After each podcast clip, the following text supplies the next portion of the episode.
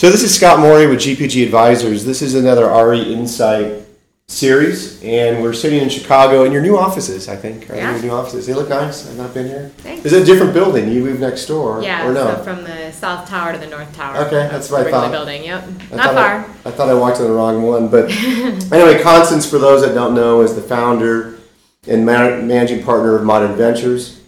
Moderne Ventures, which we'll talk more about, is an early stage investment fund focused on technology companies innovating in and around real estate, mortgage, finance, insurance, and home services. So thanks for the time. Thanks for having me. And I think we met initially t- two years ago when I had a real job. I think Two or three years ago, Two yeah. three years ago. I think it was through uh, Michael actually, the Yep. CFO, right? Mhm. You guys had crossed paths. So I want to go, and we had a conversation before, so you're saving me from asking stupid questions. Is back to where you grew up in kind of high school, and you were saying you were up in Minnesota. Can you just talk about where you grew up and that atmosphere and, and what that was like? Uh, well, it was very cold. so that's mostly what I remember about high school is being cold. Um, no, so uh, yeah, I mean, I, Jefferson, Bloomington, Minnesota, so suburb out of Minneapolis. You know, nothing necessarily uh, spectacular about my experience there. Um, you know, in fact, I, I did I, I did I really hated the cold weather in Minnesota. So I always kind of knew that when I graduated, I, I wanted to get out. Not that I not that I got out to anywhere all that much warmer, and not that I've actually moved anywhere that's um, that's been that much warmer. But Sure. when you start with Minneapolis, kind of everything is at least a little bit better. Yeah. So. Um, so let's see. So I moved to um, from Minneapolis. I went to undergrad at Boston University, and um, Boston University. I um, I was focused on. I guess I started in just kind of the liberal arts college and and started moving into uh, management information systems. That's where I ended up getting most interested in. Um, when I was a sophomore in college, uh, I wanted to go to Italy on spring break with my friends, and my mom told me, "Great, go get a job." So, um, so I looked in the paper because that's what you do back then for jobs. And there was this advertisement that said you can make thousands of dollars a week being a real estate agent. So I um, went and talked to the, uh, I went and answered the ad basically, and they, and sure enough, they told me I could make thousands of dollars a week, and um, he'd sponsor me to study for the test and whatever. So instead of going to Italy for spring break, I went back home to Minneapolis and I went and got my car. And brought it back to Boston and um, started my career. Started started out a career as a real estate agent, um, which I did for three years. Yeah, Park Realty Associates, Yep. which is only up in that part of the world, up in Boston. I think. Yeah, Maybe they've expanded, yeah. I think it was I don't just. think so. yeah. I think it was a single office. Yeah. But how did you pick Boston to go to school? Like, what made you? What did you have friends that had gone there? Or there's Yeah, something I inspired had, a, I had a friend. I had my my cousin um, went to school there. Yeah. Um, cousin's eight years older than me. It was probably the best school that I had applied to. I, for some reason, really wanted to go to Boulder, Colorado for school, and that was Mm-hmm. a really that particular year was a really hard year to get into Boulder. I got I got waitlisted. My my now husband, who I didn't know back then, but we were the same age. Um, Yeah. He he got fully fully denied, and I got waitlisted, and um, yeah, my safety schools were the you know Minnesota, Wisconsin schools, but you know Yeah. so uh, there might have been a couple others in the mix, but but Boulder's yeah, so- normally s- skiing. People are. I mean, it's beautiful. skiing, yeah. The, the skiing, right? Yeah. So, So- um, so yeah. So years later, my husband and I met in Boston, but um, but we, uh, but yeah. So so it was the best school I applied to. It was a you know I knew about the city. It was a fantastic city, fantastic experience, and Yeah. you know I think that I, I, you're probably very formative. You know I think that um, at least at the time it was the most international college in the country um, with interna- most international students. And it really taught me to think internationally. So back then when i went to school um, you know japan was taking over the world like china is taking over the world now. And so uh, we had to take a foreign language and so i decided to take japanese. And um, so qu- pretty quickly if you know if you've tried to speak the language at all you kind of realize that in order to really understand it you need to actually be there so i studied abroad in tokyo um, and my idea was that I would have, you know, be Tokyo or you know international businesswoman and, and Japanese big background, and about you know a week into being in Japan, you realize that as as a woman, as an American, that just wasn't going to happen. Um, and I don't I don't think a whole, you know the culture is you know just even that much further behind as far as um, yeah I guess women in business there and. Uh, anyways, it was still a really fantastic experience. I lived with two different families who are like my family now, and um, you know I've been back there more than a dozen times since, and uh, still speak a bit of Japanese, at least enough to get around. it's pretty impressive. Um, and I think it's been, you know, just uh, yeah, just a formative, formative part of my life and my experience. Yeah, when you go, you go back to the time when you were at Boston and, and university, and you think about the degree you picked. How'd you pick that? Actually, like it wasn't quite early. Like if you picked that in the '80s, it was early, but it had turned. Like I'm just thinking back in those days, I was with um, Arthur Andersen and it was they couldn't hire enough people kind of with MIS degrees, but there weren't very many offered of those degrees. I think yeah. in North America. That was that part of the decision, or you made the decision to go there first and then pick that degree. No, I, I went there first. I didn't, re- but I mean, sort of like the tech thing was just you know, so it's just a little bit before the dot com days, mm-hmm. and so the the tech uh, the tech world was just starting to really emerge in a lot of ways. So yeah. I think the combination of being you know leading up to a, I mean coming out of a recession I guess when I went to my sister graduated from she's four years older than me she graduated from school and couldn't get a job. So when I went to school we were just coming out of recession and technology was bringing us out of recession mm-hmm. and so that was cool that was hot that was exciting and new. So um, I think that's really probably where my interest stemmed from. And so you know going back to being a, a realtor you know I was I was doing that as my my job to help put myself through school, but I was also really focused on this tech thing. So I was teaching myself HTML. Mm. I built our mm. company's first website, which was super crappy website, but we were the first one that had one. Yeah. and um, and and and yeah, I, um, you know, at the end of the day, I uh, was close to graduation and touring around some clients, and they were telling me about this great startup that they were at, and um, and I said, well, that's what I want to do. Yeah. so, so molecular, molecular, did I say it right? Um, I started no? at a company called Account Four. Ah, okay. Yeah, and then went to um, molecular afterwards. Yeah. But yeah, so Account Four was sort of a precursor to um, a SaaS model today of kind of professional mm-hmm. services mm. automation. So yeah. time, project tracking based software. And what um, would they call it? Not Service Bureau. They called it. It was called Account Four, and Account then four. no, but I mean the cloud based of it. Like how oh, do you articulate that? Um, the words change over time. Yeah, I mean, I guess it was the what did we call it? Um, yeah, I don't remember that time. I think before that it was Service Bureau, and then it advanced to something ASP else. Model, the, yeah, I think you might be. Yeah. I think I think you're right, actually. Not yeah. Fun. So um, yeah, so sort of the that was that was the early days, and then um, it, yeah, when the kind of online got to be fast enough that that would work. Right. so and that was in Boston still. I was still in Boston. Okay. And then, um, yeah, so I was doing a lot of traveling, a lot of consulting back then. Um, so I spent a year in Bloomington, Illinois, doing uh, consulting at State Farm. Okay. And a lot of, it was a lot of the Y2K things, but there was like 20 of us that were 20 something in mm-hmm. Bloomington, Illinois, State Farm, and you know, they would basically, you know, pay for our travel, pay for anywhere we wanted to go. It was, you know, kind of Boston or equivalent. So mm-hmm. we would, and we were all, you know, basically single and having fun. So we'd go travel around to, we'd go to Jamaica for a weekend, we'd go to Paris for a weekend, we go, you know, we basically yeah. had no living expenses and um, we just travel around. So that was fun. But um, after a while, it gets old for anybody. And uh, so, so I went back to Boston. Um, I had no travel expenses for two years of my or no living expenses for about two years of my life. Yeah. So when I got back to Boston, I, I bought a place um, in Charlestown, which was up and coming mm-hmm. at that at that time. So I bought a fixer upper workerman's cottage that mm-hmm. and did all the destruction myself and hired someone to help mm-hmm. rebuild it. But that was my first foray into kind of that aspect of real estate as mm-hmm. well. Um, and uh, and then joined Molecular, and and um, you know really what we were focused on was a time what I equate to, which is similar to now in the real estate space. Back then was a time when all the Fortune 500s were like, oh, this internet thing. I guess I guess this is here. Yeah. We got to figure out what to do about it.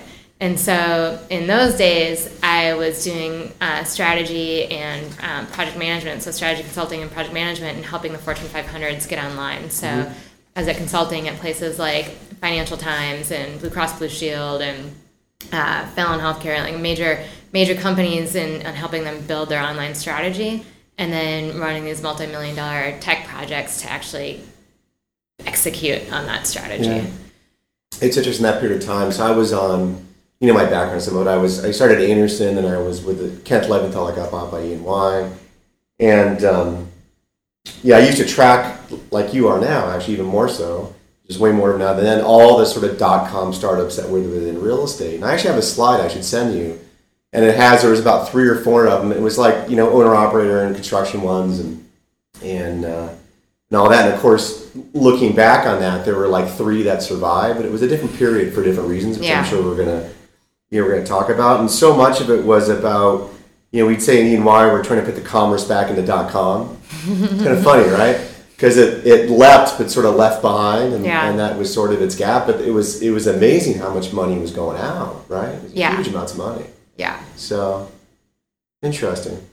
So you you you were there until four, and then you go to Harvard. So what what made the decision to go to Harvard? And go to Harvard's a big deal. Going to Harvard is a big deal. Yeah, it's a very big deal. So, um, you know, I think I'll cite my first cousin that I told you that went to BU. He, I maybe I followed in his footsteps a little bit. He went and he was at Harvard also before I was, and so maybe part of my inspiration was, um, you know, someone you know you know can go do it. Then it gives you the confidence that maybe you can too. So. Yeah. Um, so yeah, I, uh, I I knew I wanted to do something different. I wasn't exactly sure what I wanted to do, um, and I guess like many people going to business school, you kind of go to see what else is out there.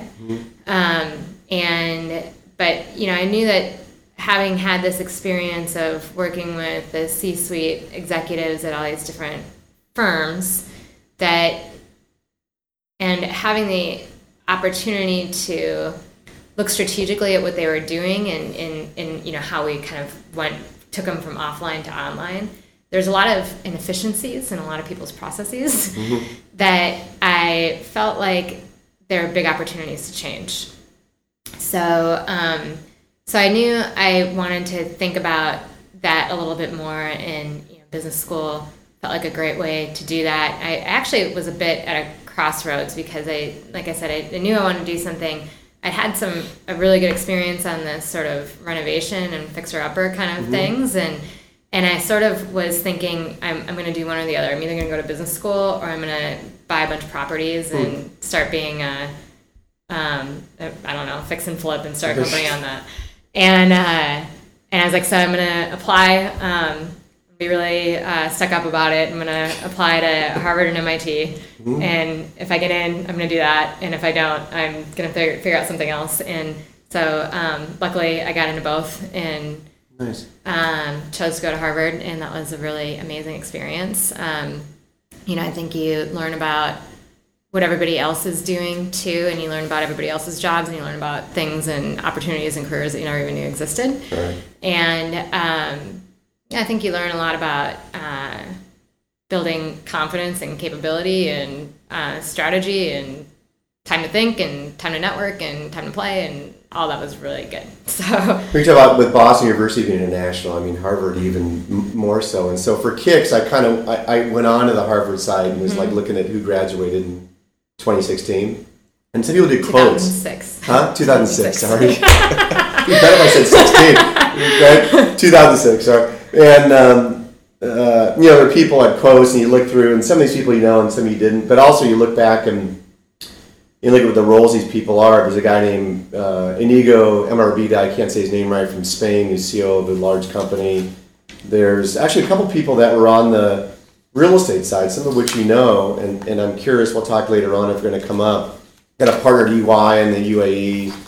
You've got uh, FetchMD, which is a pretty interesting company, not related to real estate. There's a person there, I don't know if you know them or not, Madison Mays, I think, is the name.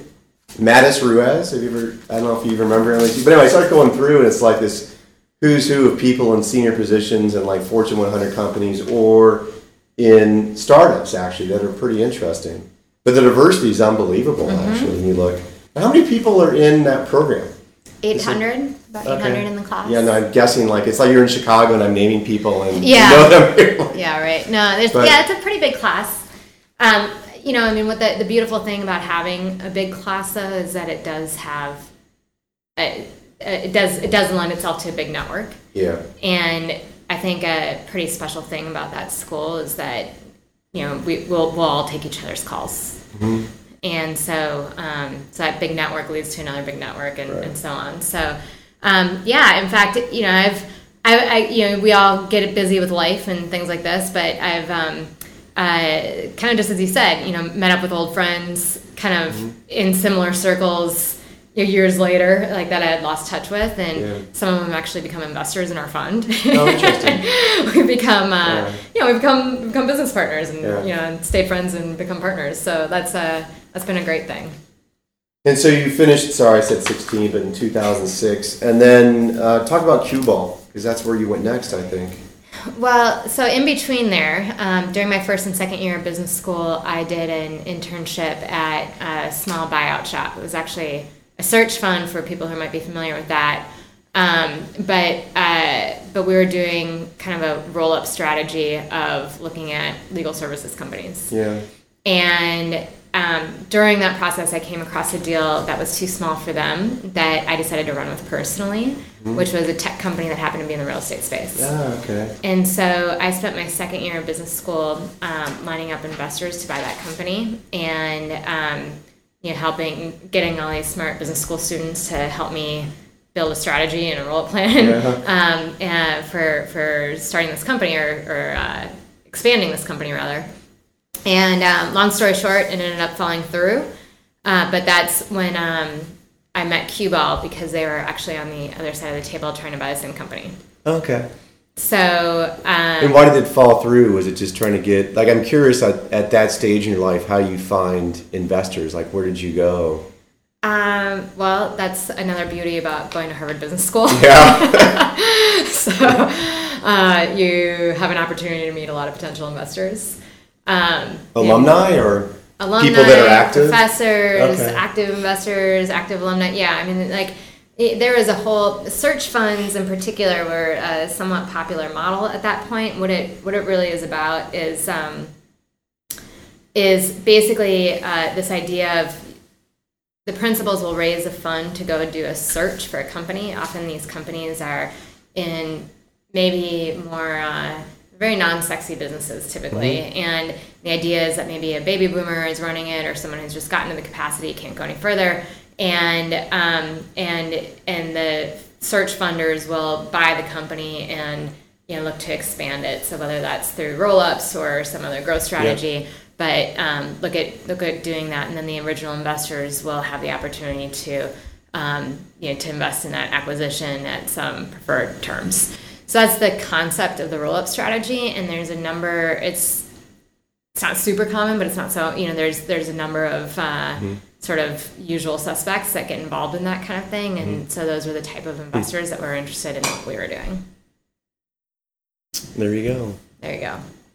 And then let's keep going. If we keep going forward, then uh, So the deal fell through. Um, it's very common in trying to buy a small business. The woman who owned the company, um, she, she kind of just realized that she didn't know what she would do with herself if she sold it.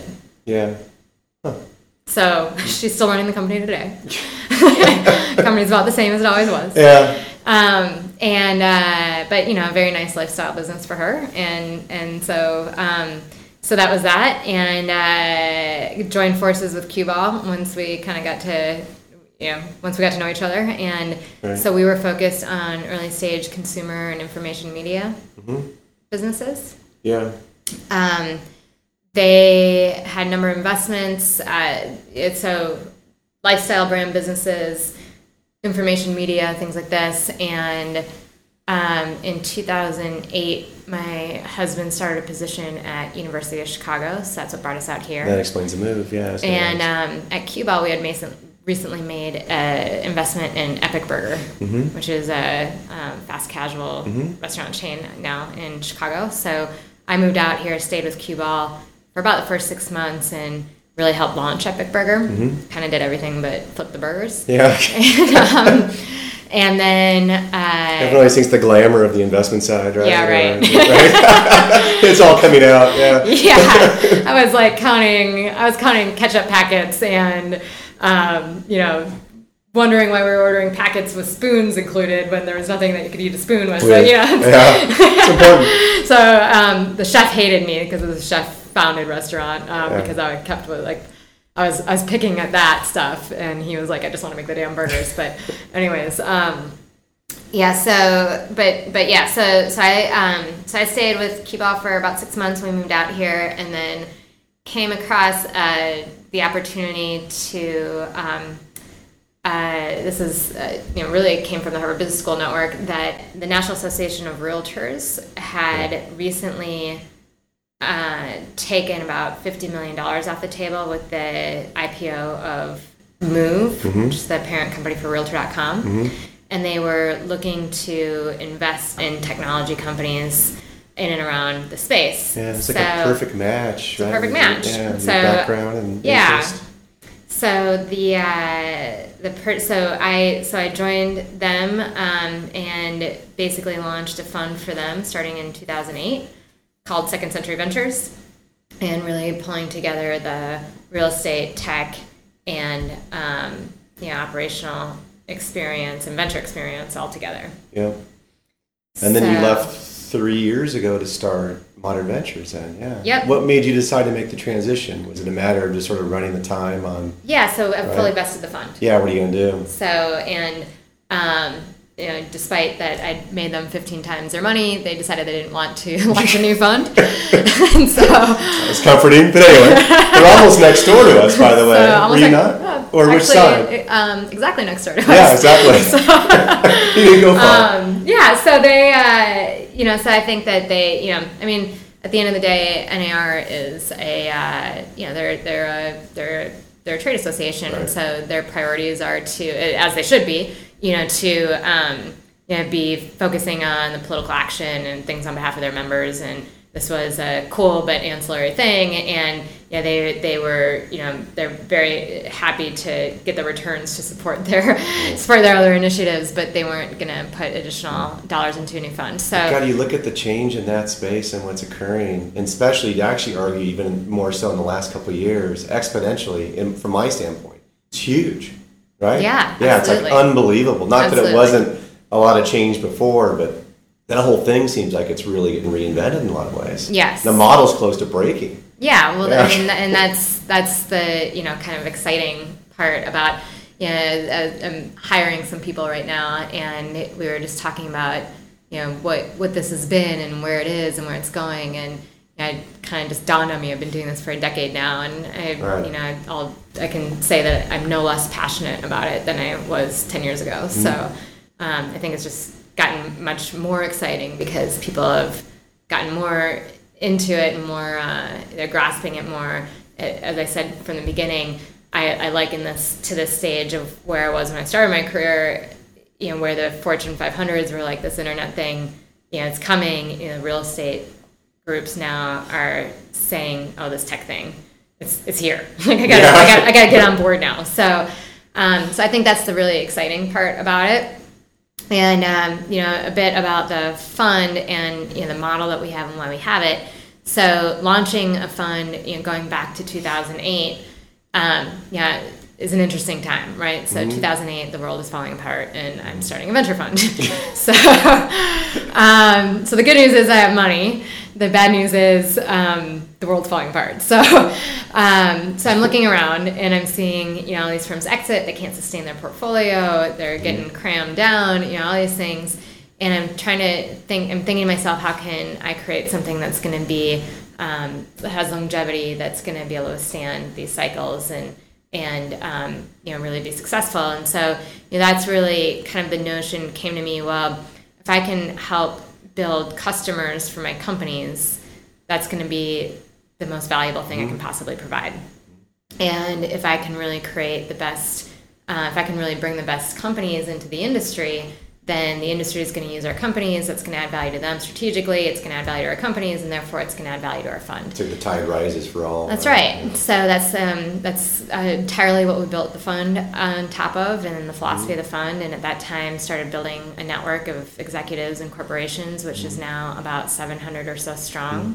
Of people who are literally active each year in our um, in our fund and participating in uh, mentorship of our companies and pilot programs that we put together.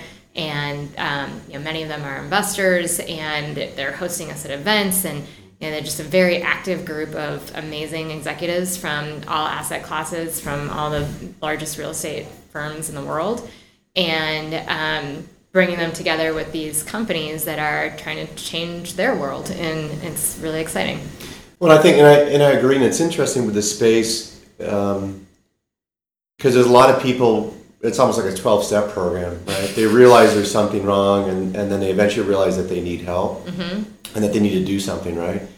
And uh, you end up in those environments normally with a lot of people trying to fill that gap and you get a lot of uh, folks in there almost i'm going to be negative in a way but not in your case and almost like the old wagon medicine guys coming through town that I have the cure. Mm-hmm. And then you've got the people that really do have the cure. And, it, and, it, and, it's interesting sort of sitting back, and you do too, I'm sure, in some ways, watching sort of the movement and the noise. And, you know, it's far more productive than not. But when you look at that and you say, okay, if you're on the, on the on the owner on the investor side or on the owner side or whatever term you want to use you know clearly one of the things you're doing is trying to mine that land, you know, that those landmines in effect, or help them navigate through that in a productive way.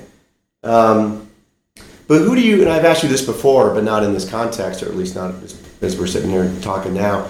You know, when you look at the competition, when you look at things that keep you up at night and sort of navigating the space, what is it actually? The things, honestly, that are keeping me up right now is that we have no lack of opportunity and more a lack of resources to meet it. Okay, yeah, that's fair. so I will say that you know when when I said that people are really kind of grasping on to this tech thing and realizing that it's here, I really mean it. Like we we had our LP meeting recently, and I went through looking at how many mentors or you know how many people of our in our network were active participants last year versus this year. Mm-hmm and it was about 400 last year and about 700 this year. It's huge, yeah. And it used to be that we would go out and recruit industry executives, corporations to be mm-hmm. part of this, and they are now all coming to us because I think it's just what you just said. They're they're yeah. they're in the they're in the we recognize we have a problem stage, mm-hmm. and what we need to try to figure out collectively is how to get people to take action stage, and so I think that they all recognize there's a problem and they want to do something about it. And um, because of this sort of demand, you know, people have been coming to us saying, "Can you help us? Can you help us?"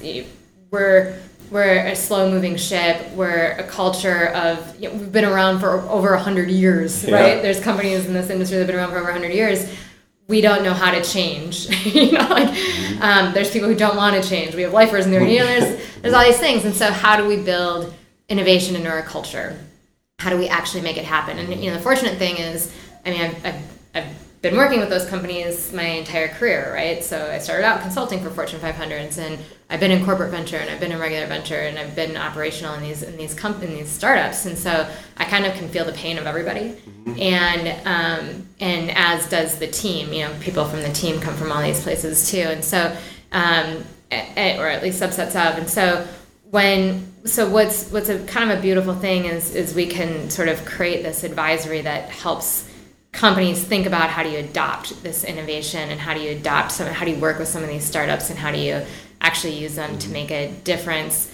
Not just as an investor and our investment ROI but in their bottom lines to their investors and their strategic ROI and so um, so we started to pull that together and um, I think that the you know my as I said that the mantra of the fund is really to think about if we can help them that's going to you know help our companies that's going to mm. help us and so you know the the sort of thing that keeps me up at night is just how to do this most effectively and how to do it in a way that um, you know the the network has gotten so large that I want to make that we're addressing a lot of things, but we're you know I'd like to be uh, make sure that we're addressing them well, and that's always a challenge I think of any Yeah. growth company, but that's kind of where we are, I suppose. Well, you- would say ideally, like try to get the great, I guess, the greatest lift with, with not. It's not about not making the effort, but just getting the greatest lift out of the effort that you're that you're providing. Exactly. You know, the other thing that's interesting too is you look at.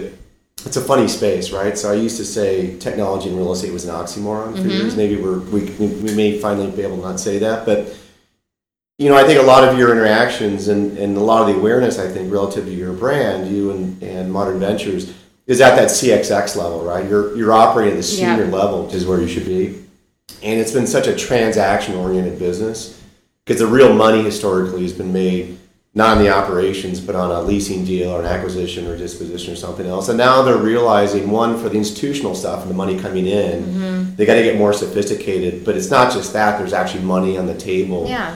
That you know might add up to pennies and nickels individual properties, but ends up being pennies of earnings per share, which Right. you know drive these guys.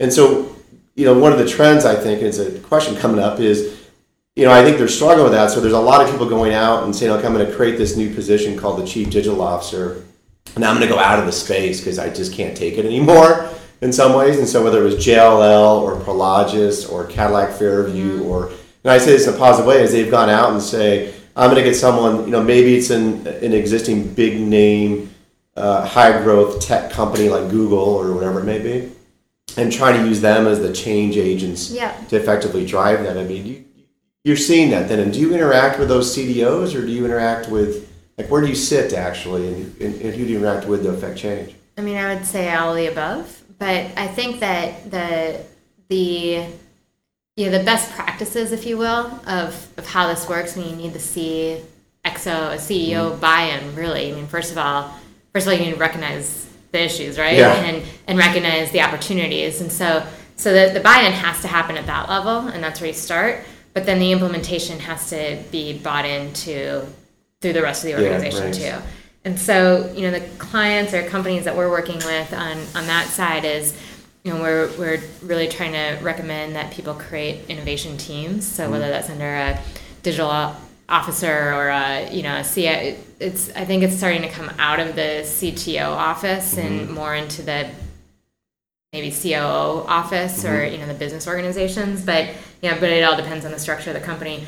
But anyways, um, you know, really having having at least a, a real innovation team that has the mandate that their you know, salaries and their bonuses structures rely on to actually create change within the organization and both to you know identify what those problems are um, be able to help assess which solutions are going to make most sense for them be able to work at the property level to implement pilots and you know kind of test and measure the measure the success and build the recommendations and things like that. You know, there's a lot of that that we can help with and we are helping with, but at the end of the day, all the you know ownership and execution of it has to happen within the organization themselves. And so um, we're helping to instill some best practices, but um, but the the the practices themselves have to be embraced throughout the organization. Yeah, that makes sense. And I think you know the other interesting trend is if you go back over time, and there's a generalization, but everyone was so asset specific, and and and what's happening, I think, based upon sort of the broader sort of market, when you want to call them consumers or residents or employees or whatever, these much cross asset, right, mixed things. So we said like Brookfield Place as an example, the Dick Irvine Company in Newport Beach or others, and even now you've got a lot of the retail guys doing residential, which hadn't, right? Yeah. And so not not the open center guys were doing it, the mall guys were doing it. I think General Growth just announced at Northbrook, actually north of us, right in Chicago, about opening places there. And so Now the multifamily is now getting into SFRs. Correct. So yep. It's really interesting, really, Mhm. right? And so I got to believe also that it it it plays to your strength because I think you know part of what you you you try to do over time is you were sourcing things that were maybe outside the space that now applied within the space. Yep. So, and then, you know, you look at individual categories, and I think about like tenant engagement is really interesting to me, and it's a hot topic in different ways. And you'd argue residential was already kind of there for different reasons, not mm-hmm. necessarily technically advanced on Yeah. mobility, but at least as far as the tech part of services. The retails did out of survival, right? When they Yeah. got clobbered in 14 and 13 with the shift in behavior. And now the office and industrial guys. There's a lot of commonality across some of these solution sets, which again, I got to believe, you know, where you place your bet and make investments on the tide rise is just that much better, right? Because it's not like it's just a residential solution Right. or just a retail solution. It's Right. like, no, you can actually use this regardless of your asset Yeah. class. Is that a fair comment? Yeah, and in fact, if it's only specific to one asset class, we generally won't invest in it. Yeah. We'll generally pass in it unless there's a you know big consumer play uh, aspect to it. Um, you know, we believe the bigger the market, the bigger the returns, and so um, and you know we we have a lot of examples of competitive companies that we've passed on in favor of companies that did go cross verticals, cross asset classes, cross verticals, and you know um, had a lot of success with that. So Yeah. so we uh, so that that is a core part of our strategy. And it should be noted, we passed it, but you were early in DocuSign. Yep. You're going way Yes, back. that's a very- and that was in the down cycle. If I'm, it was Yeah. like it was during the right. And that 2009 or was 18? uh, 2009 Okay. was yeah. So I made the investment in 2009, and that was the yeah. That's a big pinnacle for the purpose of this strategy was Mm-hmm. you know DocuSign real estate revenues back so 2010 2011 that's when like the real estate cycle started really going down and sort of generally comes after the the rest and so you know about their their real estate revenues went down about 40% which is about the same amount of um, a percentage that the realtors went down Yep. during the same time period and so i remember that one of the fellow board members at docusign looked at me and he said are you happy with their real estate performance and i was like well no but look at look Yeah. know, look at the stats it's Yeah. you know I mean, what, like what do we expect and you know the the reason why you know DocuSign became what it did is because they had other verticals that they were focused on also, and you know had it had to sustain itself with real estate revenues alone, it you know may not have may not have done it. Yeah. Um, and so when we looked at competitors in the space, and you know one of them sold to Zillow for 100 million, and one of them sold to Fidelity, or, or, yeah, Fidelity for 40 million, about that. Um, and DocuSign IPO'd at 4.4 billion this year, um, and trading at over 8 billion today. Uh, I just happen to know. Not that you looked earlier, but yeah. um, you know that, that's that's very evidence of you know why we have this strategy. And It's a great so, story. Um, you know, and I, I can name a couple other examples of you know more recent investments that we've done in, in a similar way. So you think about Hello Alfred for I'll give an example of Hello Alfred and TaskEasy, 2 companies that are very different from one another in many respects, but a couple characteristics that are the same. So Hello Alfred is a, um, a kind of concierge butler service platform focused right now initially on the multifamily space, but you know really helps provide a hospitality and and um, other services to you know back to that customer uh, resident experience, Yeah. right? But but truly what they are is a um, operating platform for a building. So they'll go in and they will you know they'll they'll tidy up a unit they will get the groceries and put them in the fridge they'll get the dry cleaning and put it in the closet and you know the the resident can go on the app and say get mom flowers for mother's day so just kind of all of life's little chores and so they'll take care of that which gives everyone back their time and makes it more compelling to stay in that building. Um, but they'll also take care of all the packages and all the you know a lot of um, a lot of kind of biz- building operational aspects too. So has both has both. Um, TaskEasy is a lawn care and snow removal platform. So not sexy at all, but they've mowed over 2 million lawns across 9,000 cities and all 50 states. And it's a single platform that um, a operator can put, or an asset manager can put all their portfolio companies on, or all their, their entire portfolio properties on and, and have one place to go to get that all done. All right. So what what's the commonality between these? And you know, when we look at sort of um, competitors in their spaces, each of them have competitors, and each of them, the competitors that we saw are very regional. They're not a whole lot of backing behind them. Um, you know, seed stage or bootstrapped or you know some angel investing behind them. Um, whereas when we came into both of these companies, we could see that uh, both they were scalable on a national level or they were already national. Um, they were backable and had teams that were able to execute. And so, you know, they had some of the top tier venture funds on the planet behind them. They had, you know, tens of millions of dollars behind them already coming in, but uh, but those top tier venture funds behind them is what can kind of keep them going mm-hmm. and you know to give them the bandwidth they need to actually scale on a national level and um, an amazing team. So so we think about that too in terms of you know what's the capabilities of these companies as they um, as they expand and when they get these national contracts, we need to work with companies that uh, a national or even international player, if they say they want to use that company, the company has to be able to say yes. Mm-hmm. And so that's that's kind of the baseline of criteria of which we you know will look at a company is you know, if our partners want to use them, they have to be able to be able to say yes. Anybody you passed on that you regret?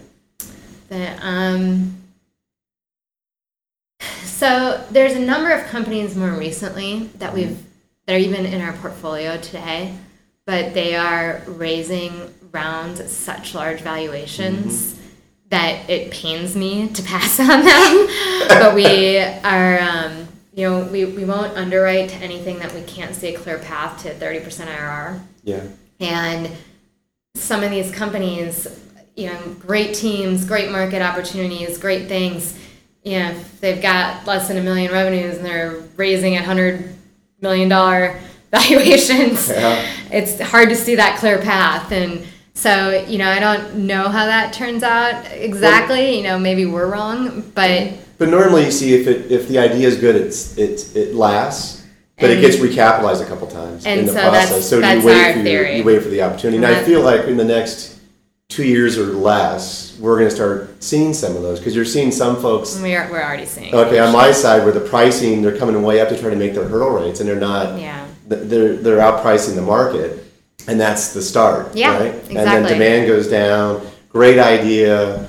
So if exactly. if maybe you're already doing this, someone should literally have a distressed fund. Yeah. Waiting for some of this activity because yeah. there's some good stuff that's gonna that's gonna be yeah. out there to either acquire or consolidate or integrate or whatever. Yeah, right? I mean, I, I, would say that you know we're we're deploying capital somewhat uh, slower than I had anticipated initially because we just won't do those deals. Yeah. And but we are already seeing it come back. I mean, I had a deal I passed on a year and a half ago that was at a seventy million dollar valuation, and um, uh, you know maybe the company, but yeah, so I, I thought was too high, and they came back this week. In fact, they're at 20 they're at 25 million real revenues not even a run rate real revenues and they're pricing in the teens. Yeah.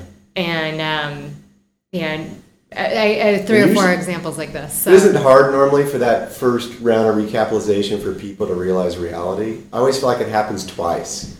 One goes in, but they're still optimistic, and you got to be patient. Yeah. You get them on the second. I don't know. Yeah. That's what it seems like normally. Yeah. Right? Well, I mean, in this case, you know, I think they raise a debt round, they raise some of okay. and then you know, so we're in their like third round, and the you know insiders are yeah. insiders are tapped or tired, and yeah. Yeah. So, That's anyways, a- we're seeing a bunch of these come back, and so then then you have to figure out well.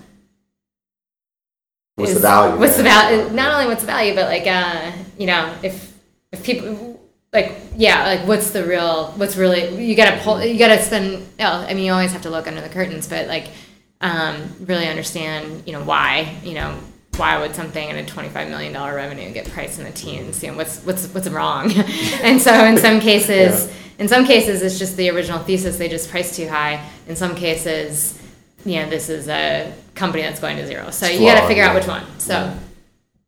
well we're, we're almost we're going to run out of time. We're running long. So i'm going to i'm going to ask one question i asked everyone else. So if you're going to give your 20 year old self advice what today what what would you say? So you're in boston university and you're embarking on a career and about to graduate, and you will say what?